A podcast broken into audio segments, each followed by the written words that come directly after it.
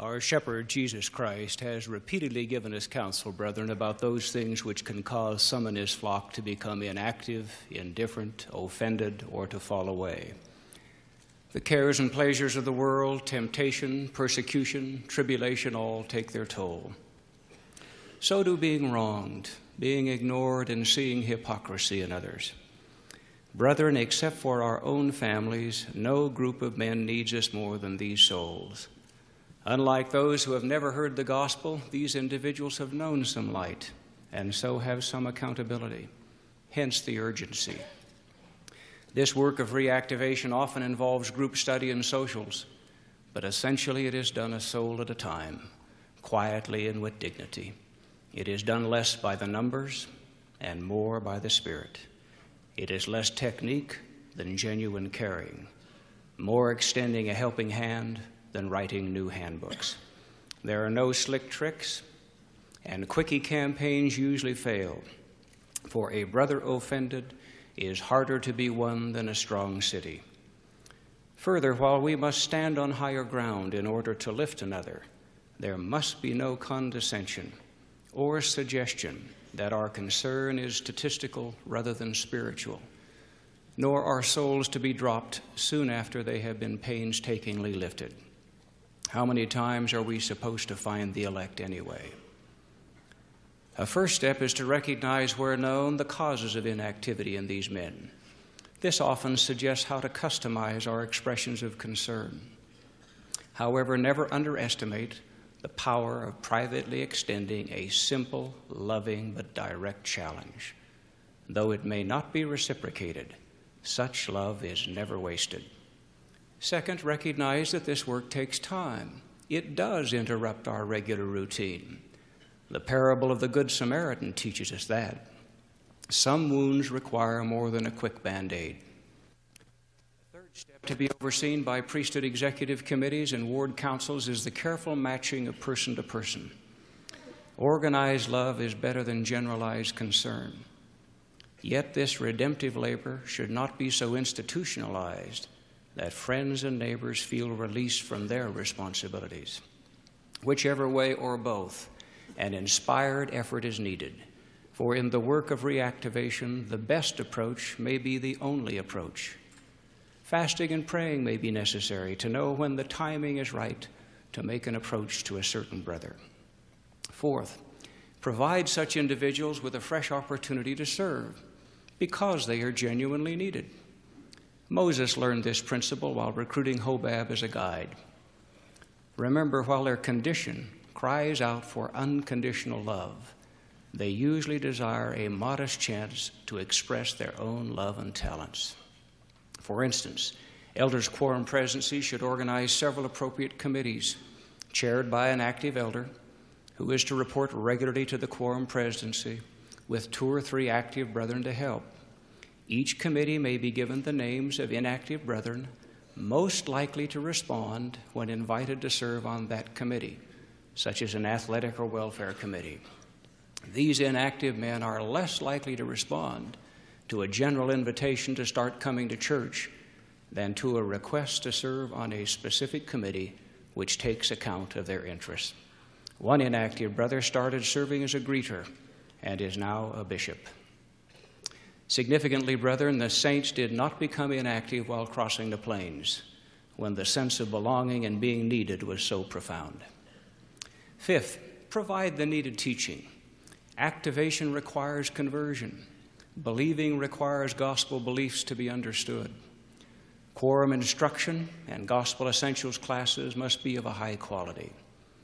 Attendees must feel the Spirit as they are taught. These individuals need the bread of life, not crumbs from the table. After all, the father of the prodigal son prepared a feast for the returnee.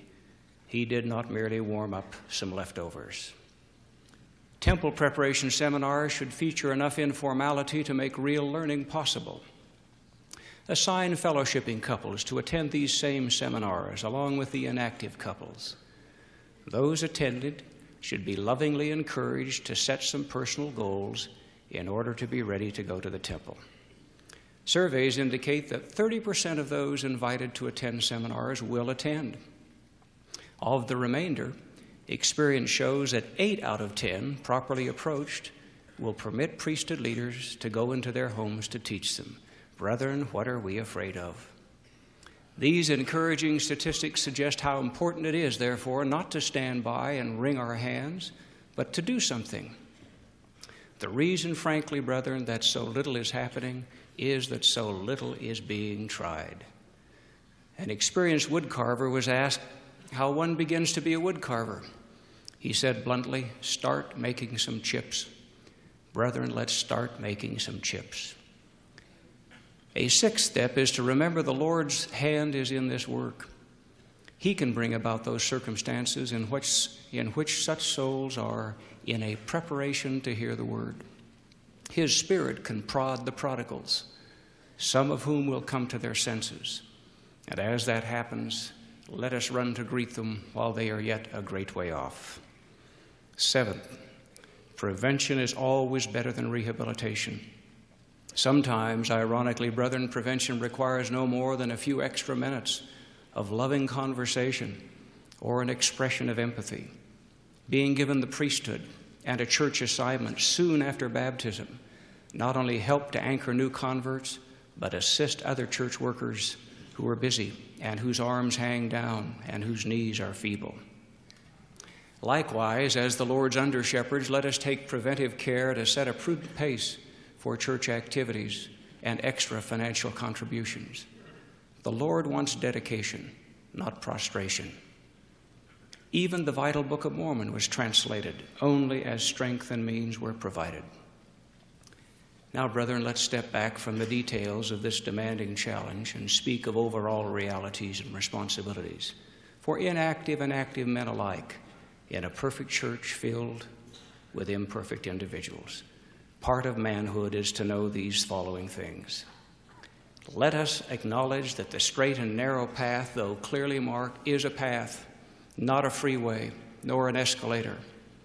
Indeed, there are times when the only way the straight and narrow path can be followed is on one's knees. And we are to help each other along the path, not to give offense. Whatever the dislocating offense which takes one from that path, once it occurs, unless such a one is humble, his search commences, but for vindication, not for reconciliation and communication. Brethren, it is so difficult to carry our cross, and grudges too. Quickly forgotten by those who are offended is the fact that the church is for the perfecting of the saints. It is not a well-provisioned rest home for the already perfected. Likewise, unremembered by some is the reality that in the kingdom we are each other's clinical material. The Lord allows us to practice on each other, even in our imperfections. And each of us here knows what it is like to be worked on by a student rather than a senior surgeon. Each of us, however unintentionally, has also inflicted some pain. Often unallowed for, too, are the differing styles of leadership we experience in the kingdom. Paul was thoughtfully sensitive to the need not to offend weak members by eating meat. While John the Baptist's diet of locusts and wild honey may not have proven contagious, surely not with Jerusalem's country club set. It is our individual and constant responsibility to avoid looking beyond the mark. My focus is my responsibility. What is most to be focused on? The fact that Peter walked briefly on the water, or that he did not continue? Has any other mortal so walked, even that briefly? Imperfect people are, in fact, called by our perfect Lord to assist in his work. The Lord declared to certain associates of Joseph Smith that he knew that they had observed Joseph's minor imperfections. Even so, the Lord then testified that the revelations given through the prophet were true. Unsurprisingly, therefore, we do notice each other's weaknesses, but we should not celebrate them. Let us be grateful for the small strides that we and others make, rather than rejoicing in the shortfalls. And when mistakes occur, let them become instructive, not destructive.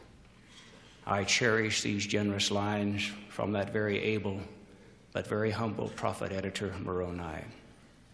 Condemn me not because of mine imperfections, neither my father because of his imperfection, neither them who have written before him, but rather give thanks unto God, that he hath made manifest unto you our imperfections, that ye may learn to be more wise than we have been.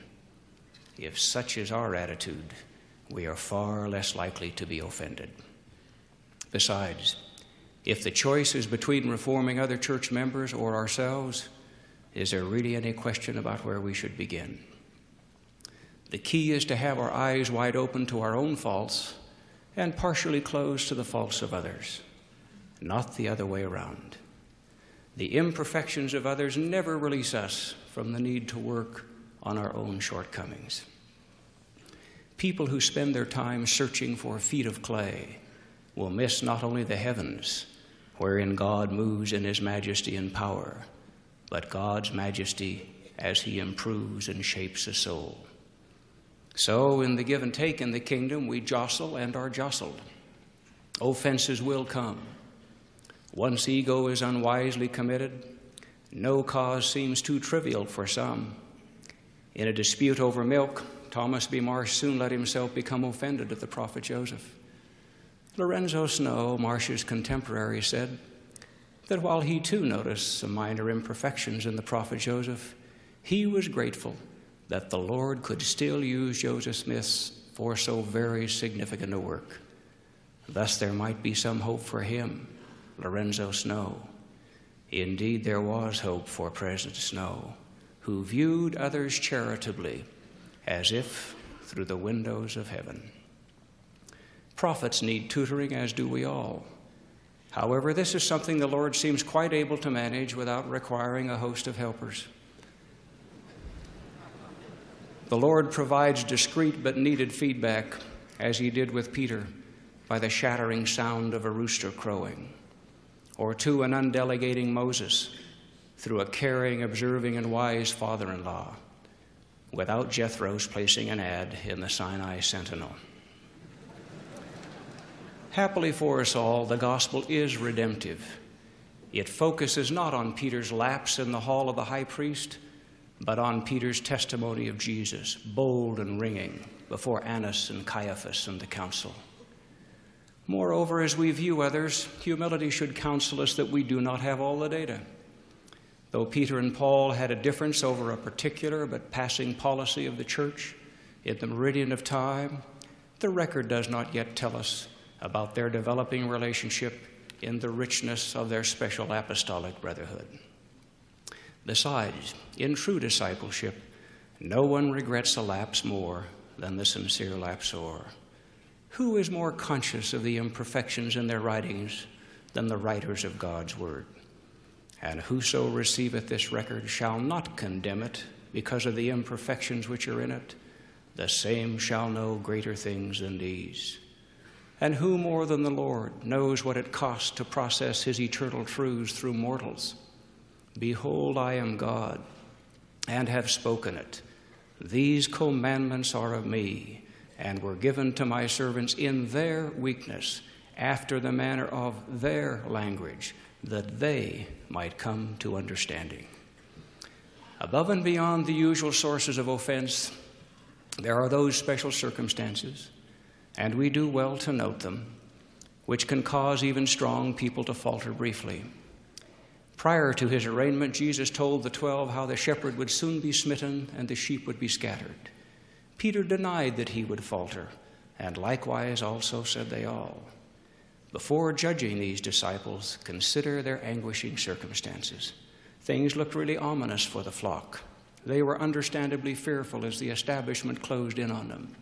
The danger to the disciples was real, hence Jesus encouraged them to leave. Then their Savior submitted to arrest, trial, and even crucifixion. The disciples felt keenly the deprivation and the humiliation of those circumstances, which, though warned of, they still had not fully expected. Yet very soon, just as foreordained, these faithful under shepherds rallied and went on with the Savior's glorious work. Did not somewhat similar circumstances prevail briefly at Nauvoo?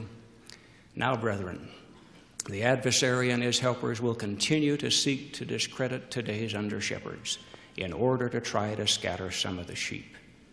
When both circumstances and teachings became hard to bear, Jesus questioned the twelve. Will ye also go away? The question is the same today, and so is the answer. Lord, to whom shall we go? Thou hast the words of eternal life, and we believe and are sure that thou art that Christ, the Son of the living God. In closing, I appeal to the offended and inactive. Do not let yesterday hold tomorrow hostage. Walk away from your investment in the penny stock of pride. It never pays dividends. Remember, too, that it is not the flock, the body of the church, and its leaders who stray, but individuals who stray. Likewise, I appeal to us all to consider anew this counsel from Jesus. Moreover, if thy brother shall trespass against thee, go and tell him his fault between thee and him alone. If he shall hear thee, thou hast gained thy brother. To win a point does not compare with gaining a brother. Let us all take extra care to avoid both giving and taking offense. Let us be loving, kind, and forgiving, helping these friends to become, as Peter said, grounded, rooted, established, and settled. The time is far spent. Savor these words of a magnanimous and forgiving prophet Joseph Smith to a repentant and returning W. W. Phelps. Come on, dear brother, since the war is past, for friends at first are friends again at last. Such is my counsel, brethren, such is my prayer. It is given in the name of him who said, blessed is he who shall not be offended. Jesus' redemptiveness and his love cause him to stand at the very gate, and we are told he waits there for us with open arms. I so certify in the name of Jesus Christ. Amen.